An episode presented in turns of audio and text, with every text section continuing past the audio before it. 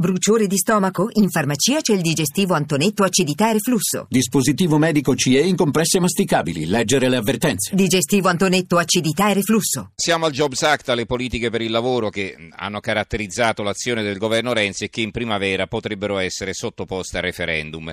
I quesiti sono tre, eh, le firme le raccolte da CGL riguardano alcuni aspetti, in particolare i voucher, l'articolo 18, le regole per gli appalti. E parleremo sicuramente anche di questo, delle possibili conseguenze politiche, ma quel che vorrei chiarire stasera, come vi ho già anticipato prima, e cioè cosa ha funzionato, cosa non ha funzionato di questo pacchetto di misure, il cui obiettivo era quello, è inutile dirlo, di contrastare la disoccupazione che per l'Italia è una vera piaga, soprattutto a livello giovanile. Allora, Approfitto per leggervi i titoli dedicati alla politica e di riflesso anche al Jobs Act e poi veniamo al dibattito, anzi diciamo intanto vi presento i due ospiti che sono già in linea e che ascolteranno assieme a voi quello che scrivono i giornali. E sono Marco Leonardi che insegna economia alla Statale di Milano ed è anche un consigliere economico di Palazzo Chigi. Buonasera professore. Buonasera. Ed è con noi anche Alfonso Gianni, già sottosegretario allo sviluppo economico del governo Prodi e ora esponente della lista Tsipras. Buonasera anche a lei Gianni. Buonasera. Allora, 800 05 05 78 è il nostro numero verde, 335 699 29 49 il numero per gli sms, potete incominciare a prenotarvi, eh, chiamateci non solo per esprimere il vostro parere, che è sempre ben accetto, ci mancherebbe, ma insomma anche per raccontarci le vostre esperienze o quelle dei vostri amici e conoscenti.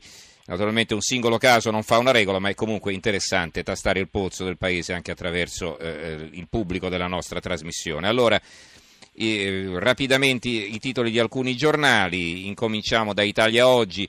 Visti i tempi dell'approvazione della legge elettorale non ce la si fa a votare a giugno, qui invece eh, ritengono appunto che si andrà a votare molto più in là. Eh, Mario Secchi, se passa il proporzionale, il partito più votato sarà il Movimento 5 Stelle che sarà incaricato di formare il governo, è una intervista realizzata da Goffredo Pistelli e poi eh, sul Fatto Quotidiano la lista, la lista di Renzi, a Gentiloni per tenersi Eni, Enel e Poste. Nella trattativa sul nuovo governo l'accordo sulle nomine di Stato sotto un'intervista a Landini della FIOM eh, per evitare il voto sul Jobs Act pron- sono pronto all'Arachiri addirittura. Poi il quotidiano nazionale da Jobs Act alle popolari, il renzismo traballante, venti di restaurazione il manifesto, Boldrini, non si anticipano le elezioni per evitare i quesiti posti dalla CGL, Damiano, diamo risposta in Parlamento, cioè risolviamo questi problemi in Parlamento e così eh, è inutile andare a votare per i referendum. C'è un commento eh, proprio del nostro ospite Alfonso Gianni intitolato Si può votare sia per le politiche che al referendum, e su Jobs Act naturalmente il commento essenzialmente, ma ne parleremo fra poco con il suo autore. Va bene, allora eh, penso che per far prima ecco, ci fermiamo qui con la lettura dei quotidiani. E allora, ehm, professor Leonardi, ci spieghi un po' qual è la filosofia del Jobs Act, eh, come nasce questo pacchetto di provvedimenti e perché, come ha più volte detto Renzi, eh, rappresentava un'innovazione rispetto al passato. Prego.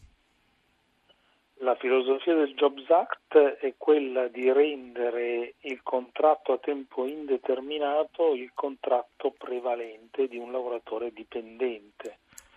Il concetto è se mi vuoi assumere a lavorare come lavoratore dipendente mi prendi, mi assumi a contratto a tempo indeterminato. Per questa ragione abbiamo fatto sia gli incentivi, cioè la decontribuzione totale per tutto il 2015 e del 40%, dei contributi per il 2016, sia quel eh, cambiamento delle norme sul licenziamento che rendevano nei fatti da dieci anni il contratto a tempo indeterminato sempre meno frequente nelle assunzioni.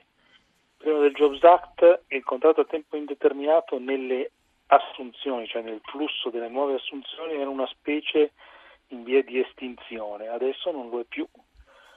Adesso c'è stato un aumento di 400.000 lavoratori a tempo indeterminato nel corso di due anni, non è niente poco per un paese che cresce allo 0, qualcosa. Quindi secondo lei ha funzionato insomma, questo pacchetto di provvedimenti? Ma sicuramente questo pezzo del Jobs Act ha funzionato, quelli detrattori del Jobs Act dicono che ha funzionato solo grazie alle, agli incentivi. Mm. Eh, Beh, questo innanzitutto non è provato per nulla, cioè anzi quelli che fanno le analisi più serie dicono sicuramente gli incentivi hanno avuto un effetto preponderante, ma l'effetto del cambiamento delle regole, del licenziamento in particolare, hanno avuto un effetto comunque rilevante, soprattutto perché l'effetto degli incentivi è limitato a un anno o due anni, cioè l'anno 2015 il 2016, ma invece l'effetto del cambiamento delle regole è permanente, quindi mm. a meno che non si voglia tornare indietro con degli effetti molto pericolosi anche sulle assunzioni da oggi,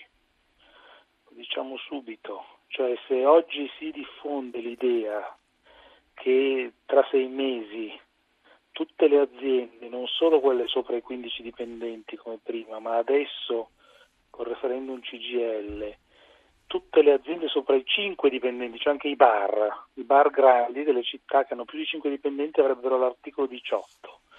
Secondo lei, uno che voglia assumere qualcuno oggi, lo assume pensando che lo assume oggi senza articolo 18 e tra sei mesi se lo trova con l'articolo 18? Mm-hmm. Ovviamente non lo assume.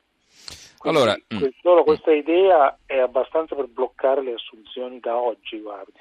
Allora, Alfonso Gianni, ho detto prima che non avrei letto il suo articolo, eh, del resto compaiono poche righe in prima, eh, ma avendola qui con noi, allora ci spieghi come sviluppa il suo ragionamento, cioè perché questa legge anche a tutto il mondo che si muove alla sinistra del PD non piace, per motivi ideologici o per la sua inefficacia? Lei come la vede? Eh, per la sua evidente inefficacia, basta guardare anche gli ultimi dati che si fornisce l'Istat, eh, lo stesso Ministero del Lavoro, nel terzo trimestre del 2016 sono stati attivati il 18,7% di contratti a tempo indeterminato in meno rispetto allo stesso trimestre del 2015. Cioè c'è una diminuzione delle assunzioni eh, a tempo indeterminato semplicemente per il fatto che sono venuti meno gli gravi fiscali. D'altro canto il costo dei eh, contratti attivati in precedenza è un costo enorme e sproporzionato. Si parla di qualcosa come 18-20 miliardi, solamente 6,1 nel 2015 per avere un risultato incremento occupazionale che è tutt'altro che stabile, visto che oltre il dato che le ho riferito ultimo relativo all'ultimo trimestre aumentano i licenziamenti del 10-11% e abbiamo un quadro generale della disoccupazione giovanile che è micidiale tra i 15 e i 24 anni oscilliamo tra il 37 e il 39% a seconda dei periodi di rilevazione negli ultimi mesi, quindi una delle percentuali di disoccupazione giovanile più ampia che esista in Europa. Quindi questo che c'era anche prima però onestamente, no? non è che... Suoi, mm. Sì, ma è incrementata eh, questo contratto che, ed è anche incrementata la disoccupazione generale, non abbiamo recuperato la situazione ante crisi. Eh? La crisi ha lasciato un profondo vuoto occupazionale sia nel tasso di occupazione e sia nell'incremento del tasso di disoccupazione.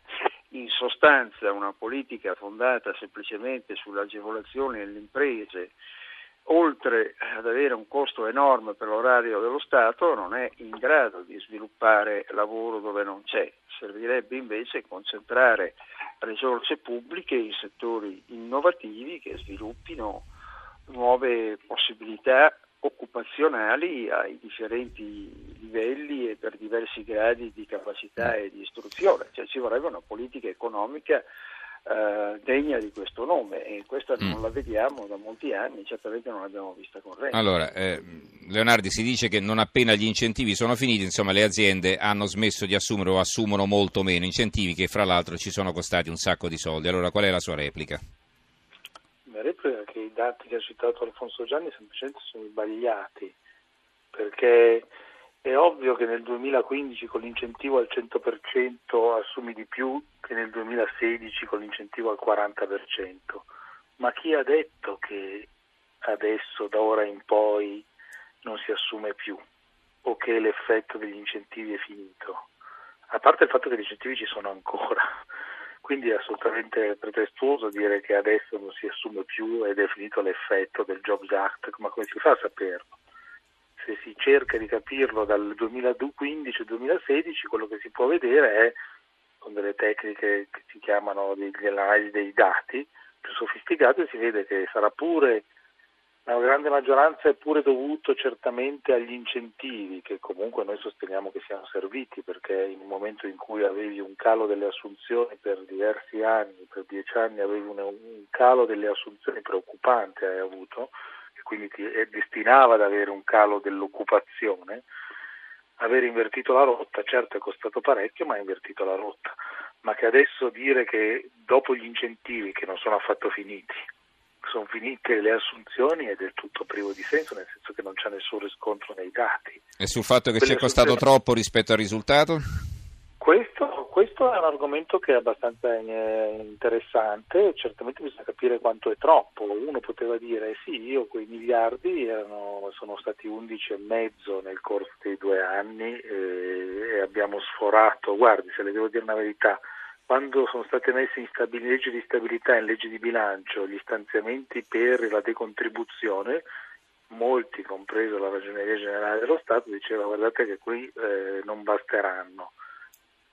Ovviamente, eh, guarda, se c'è una ragione per cui uno può essere contento di sforare nel bilancio pubblico è perché sono state assunte più persone di quello che preventivamo, preventivamo quindi avere sforato da questo punto di vista vuol dire che è andato meglio di quello che avevamo previsto. Questo voleva mm. dire. Abbiamo speso di più, certo, ma abbiamo speso di più per una cosa che serviva, assumere gente a tempo indeterminato.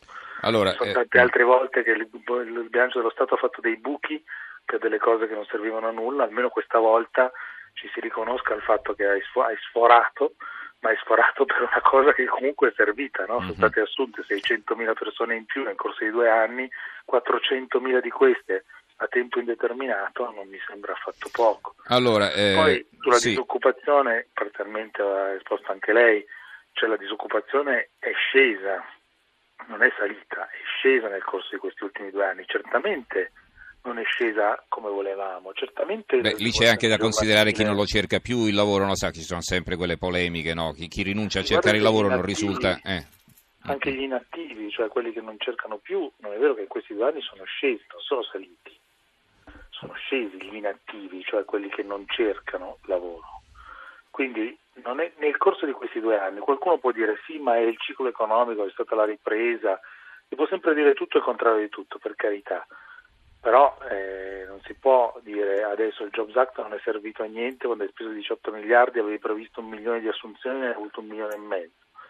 Eh, il, la disoccupazione sale quando nel corso di questi due anni è scesa la disoccupazione giovanile sale quando nel corso di questi due anni è scesa, è scesa troppo poco, certamente, ma scesa, la, devo fermare, la devo fermare perché eh, dobbiamo dare la linea al giornale radio, poi riprenderemo con Alfonso Gianni, al quale voglio chiedere appunto fare questa controobiezione perché si potrebbe dire che piuttosto che niente è meglio piuttosto, nel senso che è vero che le assunzioni non sono state il boom sperato, ma insomma il lavoro non è che si crea per decreto, eh, a meno che lo Stato non si metta a assumere per conto proprio. Allora sentiremo anche cosa ha da dire su questo, anche come vorrà replicare a Marco Leonardi. Eh, diamo la linea al giornale radio a Roberto Zampa e ci risentiamo fra due o tre minuti circa, tra poco.